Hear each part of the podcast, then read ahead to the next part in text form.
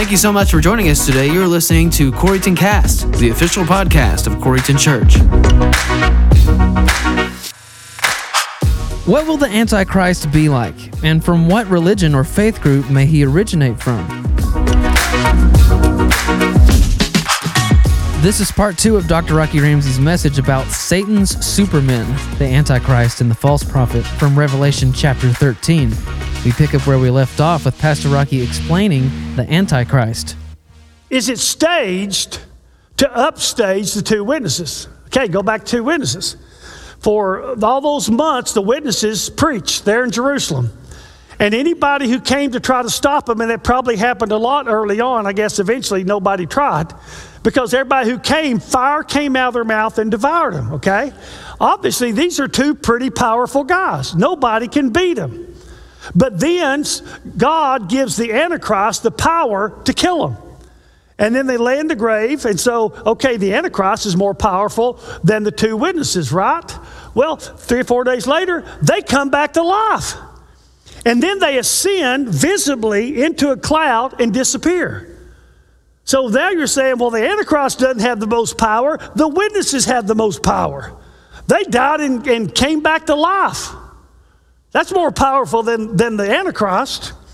So it's a real good chance that it's staged. That uh, staged not meaning it's faked, but he does it on purpose. In John 10 18, Jesus said, No one could take his life from him, but he could lay it down and he could take it up again. The Antichrist, remember, is trying to mimic Christ. He comes on a white horse, just like Jesus comes on a white horse. And so it's very likely he goes on international television and internet and says that he's going to die, be killed, and he's going to come back to life. And sure enough, he does. He probably tells the people he's going to lay his life down and he can take it back again. And he'll die, he'll be buried, he'll go to Hades, and he'll come back. And Revelation 13 3 tells us that the whole earth is amazed. How could this guy do this? He must be more powerful than the witnesses. He announced what he was going to do. 13:4 indicates that the people worship the Antichrist out of fear. Needless to say, you would fear somebody who said he was going to die and he would be back, he'd come back to life from the dead. Yeah, that guy's something different. Now, here's the fourth thing we see about the Antichrist. And that is that he returns to world leadership as a beast. Remember, he first came as a peacemaker. He was a warrior, had a bow, but he did not come with arrows. He makes peace with Israel, which is a huge miracle for the Muslims and the Jews to be at peace. And then he, he's given a crown.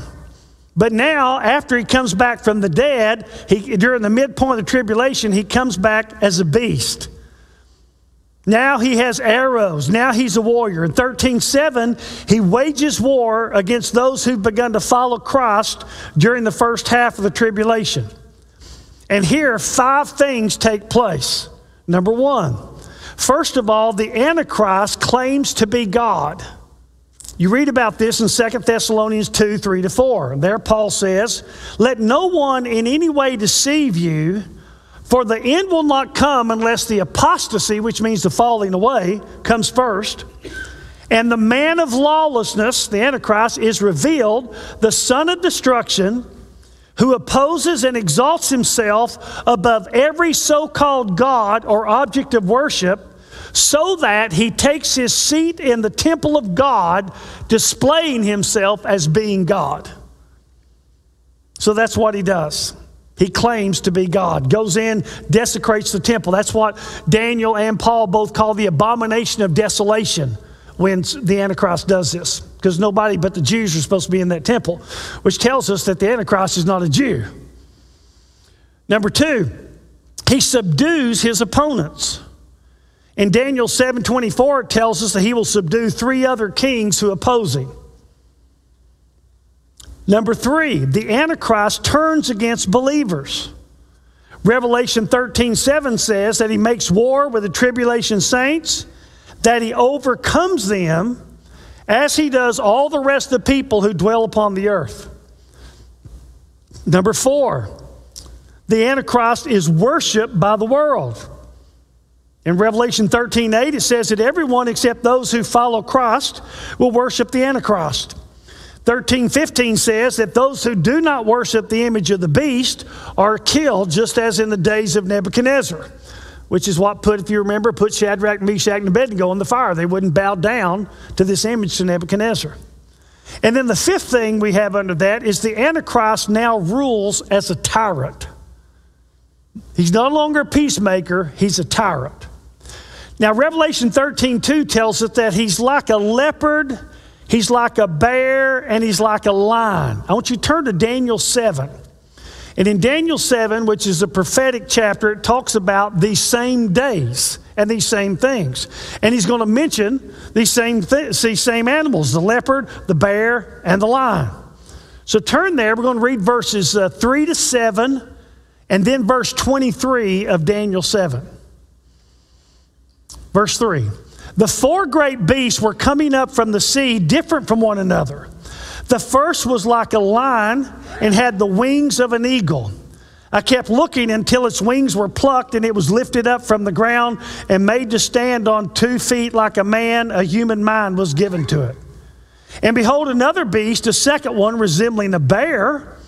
And it was raised up on one side, and three ribs were in its mouth between its teeth. And thus they said to it, Arise, devour much, eat much meat.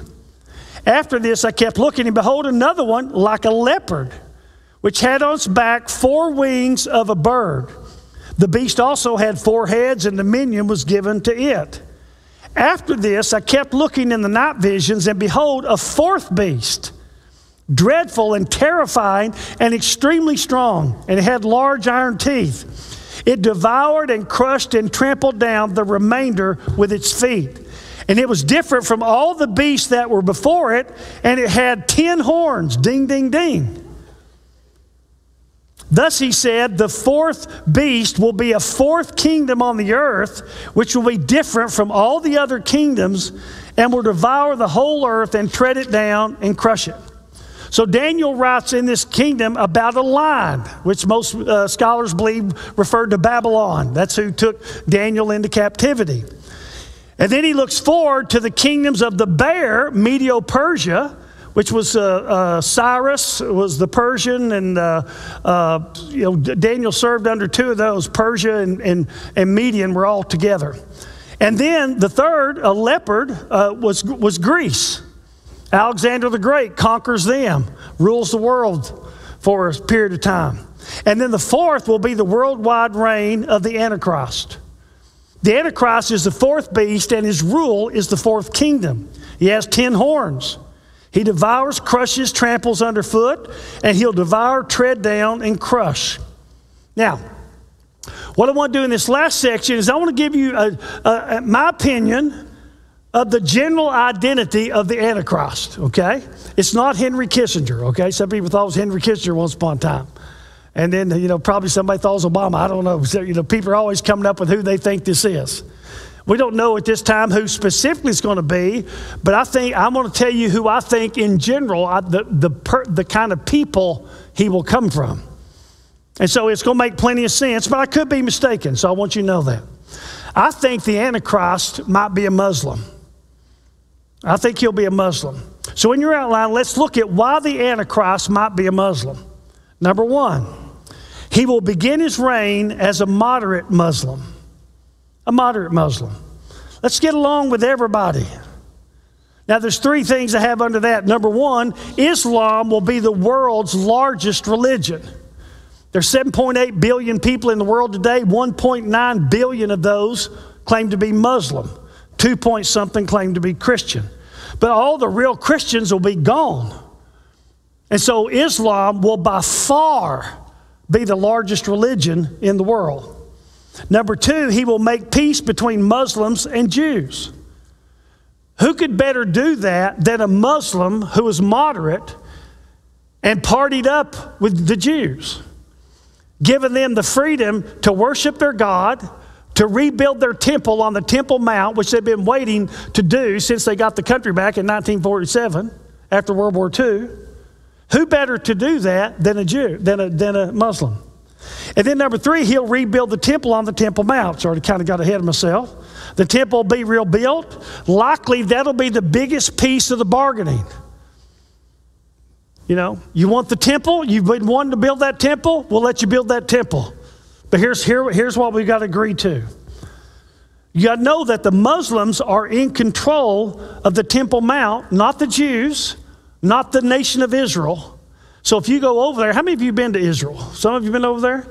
If you go over there, the day that you go up on the Temple Mount, where you can go up there on the top and see where the dome is and all that, uh, you, it's possible to be there on a day where the Muslims won't let you up there.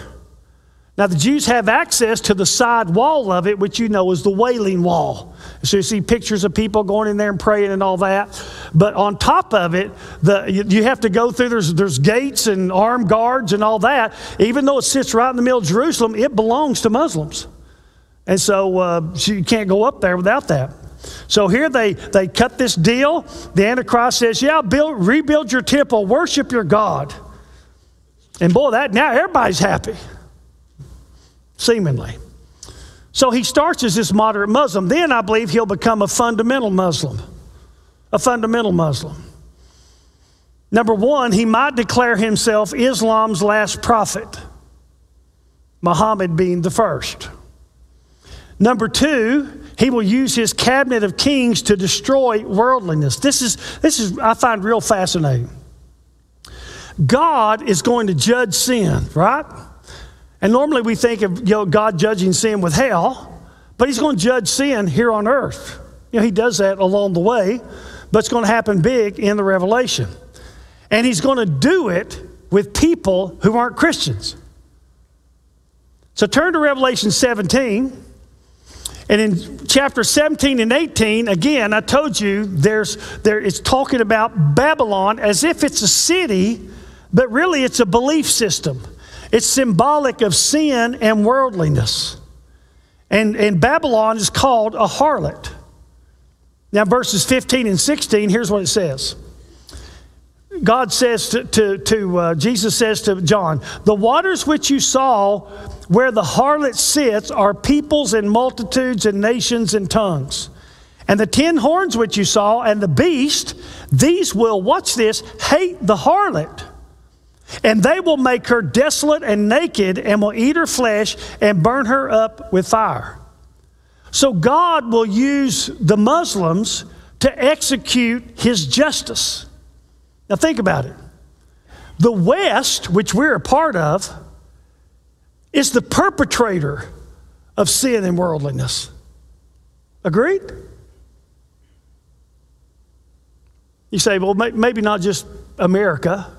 But what's known as the West, where are all the strip clubs in the West? Where are all the drugs in the West? Where's all the everything that shouldn't be? It's in the West. Now, there's a lot of good things in the West, but it's where all the sin and worldliness is. And Muslims hate this. I submit to you that Muslims are more bothered by sin and worldliness than church people. Because most of our church people are in on it. Amen? Or oh me. You know, survey after survey says that people inside the church don't live that much different from people outside the church. I think a big reason for that is because there's all kinds of lost people in churches. But the bottom line is the disdain for sin and worldliness is greater among Muslims than it is among Christians or people who call themselves Christians. Where do women wear things that cover their whole body, including their face, and all you can see their eyes? Muslims. Go to a Christian singles party at a pool. See if they're dressed like that. No, they won't be. And so God will use these Muslims to execute his justice. Now look at verse 14 and 17 there in chapter 17 chapter 17, verse 14 says that those who are of the harlot will wage war against the Lamb, and the Lamb will overcome them because he's the Lord of Lords and King of Kings, and those who are with him are the called and chosen and faithful. That's talking about when he returns in 19. These are the unrighteous people who wage war against the Lamb.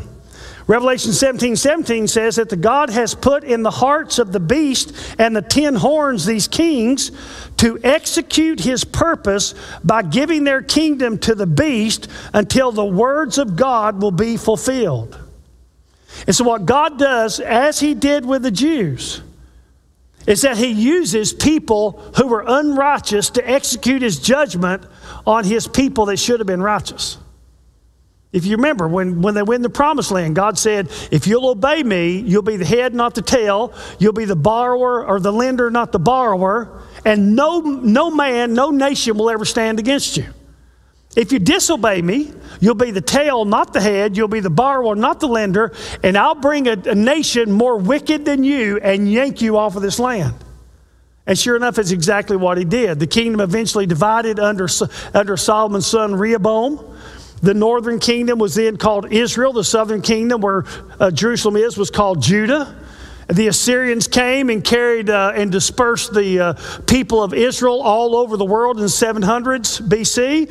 And then, right, at, right inside of 600 BC, Babylon came and took Judah into captivity.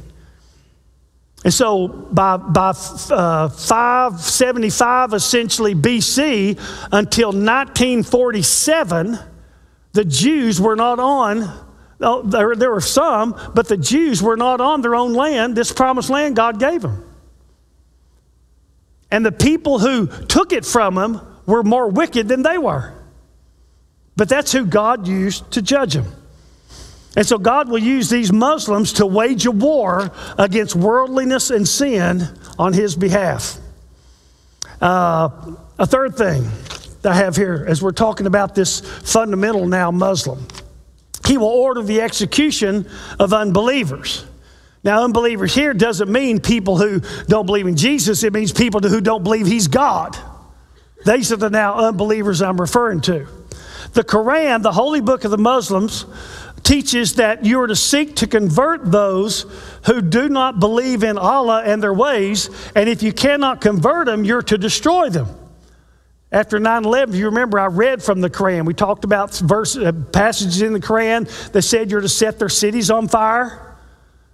And so that's what, that's, that's what a real, you know, when, when the people say, well, that's not what the Muslims believe, that's what their Bible says, the Quran. And so this is exactly what will be done in Revelation 13, 15. If you don't believe in, in him as God, then he will, then they will, you'll be put to death. Worship this man who claims to be God in his image or be executed. Now, again, I don't know for certain that the Antichrist will be a Muslim, but with all that, it makes a whole lot of sense. Now, it's a few things and we're through. There was a time when it would have been hard to imagine any person being given the kind of authority and power that the Antichrist will have. What we've learned over the past years that people who are afraid of dying will do just about anything to be or at least feel safe. You tracking with me? It likely explains how the Nazis lost their conscience. Fall in line or you'll pay.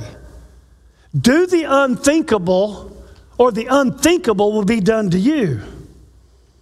With the COVID pandemic, governments have grabbed and been given powers like never before Free people have unexpectedly given up their rights. And they're coming for more. Count on it. Satan's supermen will easily gain power as all of the true believers in Jesus in the world are suddenly gone. The judgments start. The world is in chaos. People will be gripped and driven by unprecedented fear. Someone who can make them feel safe will easily be followed and given authority. Easily. The Antichrist will be a charismatic political leader who'll have demonic power to gain the devotion of people in the first half of the tribulation. Even the Jews will be mesmerized by him, they'll cut a deal with him. In the second half, he'll be obeyed out of fear because at that point he will be the beast. Now, both the Antichrist and the false prophet are going to meet their doom when Jesus returns to earth. Revelation 19 20 tells us that they'll be thrown alive into the lake of fire. That's interesting. They won't die, they're going to be thrown alive into the lake of fire. Now, I want to close with three practical things we can learn from this that are not in your outline, so you'll have to write them down somewhere. A few practical things we can learn from what we've just talked about. Number one, some people who seem to be nice at first aren't. Some people who seem to be nice at first aren't. If you've got a lot of experience working with a lot of people, you know that a lot of people aren't who they claim to be. And at first you meet them and you're impressed, and longer then somewhere along the way you're no longer impressed at all. Some people seem to be really nice. Somewhere along the way they turn on you, and you find out these aren't nice people at all. You'll eventually discover their dark side. Both of these evil characters initially seem to be harmless and helpful. The Antichrist is he's making peace. He's, he's bringing order out of all this chaos. What a great guy. The false prophet comes, he's like a lamb. Now, we, you know, he's, again, what a great guy. Over time, people, who people really are, shows. And so in the mid, mid tribulation, this, this uh, all changes. Number two, never be deceived by miracles. And probably put miracles in, in quotation marks. Number one, they can be staged. It happens all the time. News report, national news reporters have exposed Christian evangelists for doing it. They set people up, they pay people to come in and get saved. These people go all around the country with them and they get healed again and again and again and again. It's a racket. Sadly, Christians, or church people anyway, are some of the most naive people in the world. They'll believe anything. And so somebody comes in and seems to do a miracle. Oh, wow, they must be of God. Well, what we've learned in here is you can be of Satan and do miracles. And these aren't staged miracles, these guys are doing real miracles. Calling down fire from heaven. Their source, somebody who, even if he does or she does a real miracle, the source of that may not be God, it may be Satan. Miracles don't prove that someone is from God. Satan can perform miracles. So that's never the, the, the, the thing that someone does that you go, I believe in you because you did miracles. No, because you'll believe in the wrong person. Here's the third thing. And this, this is just a great life principle. The right thing to do is the right thing to do no matter how things turn out. The right thing to do is the right thing to do no matter how things turn out. Now, here's why I'm saying that. Most of us have done something one time we thought, well, th- the right thing to do is this, so that's what we did. But then it turned out bad. Has this ever happened to anybody but me? And when it does, the first thing you think is, well, surely it must not have been the right thing to do. As if it can only be the right thing to do if it turns out the way we hoped it would. How it turns out has nothing to do with whether it was the right thing to do. The right thing to do is the right thing to do no matter how it turns out. And how it turns out doesn't prove that it was the right thing to do. If it turns out great, you might have done the wrong thing. And if it turns out terrible, you might have done the right thing. You say, where do you get that kind of crazy thinking? From the Bible. These here do the right thing. They refuse to worship the beast, and they're going to lose their lives for doing it. Well, we're going to do the right thing. We're not going to worship the beast. So, if we, so since we're doing the right thing, then nothing bad can happen to us. Well, you can die. But you did the right thing. If you remember to one of the churches in the first, in letters to the churches, he tells them a persecution's coming. Some of you are going to be uh, thrown in jail. Some of you are going to be killed, but be faithful unto death. Cheer up, you know, kind of thing. Why did he say that? Because the right thing to do is the right thing to do, and it has nothing to do with how it turns out.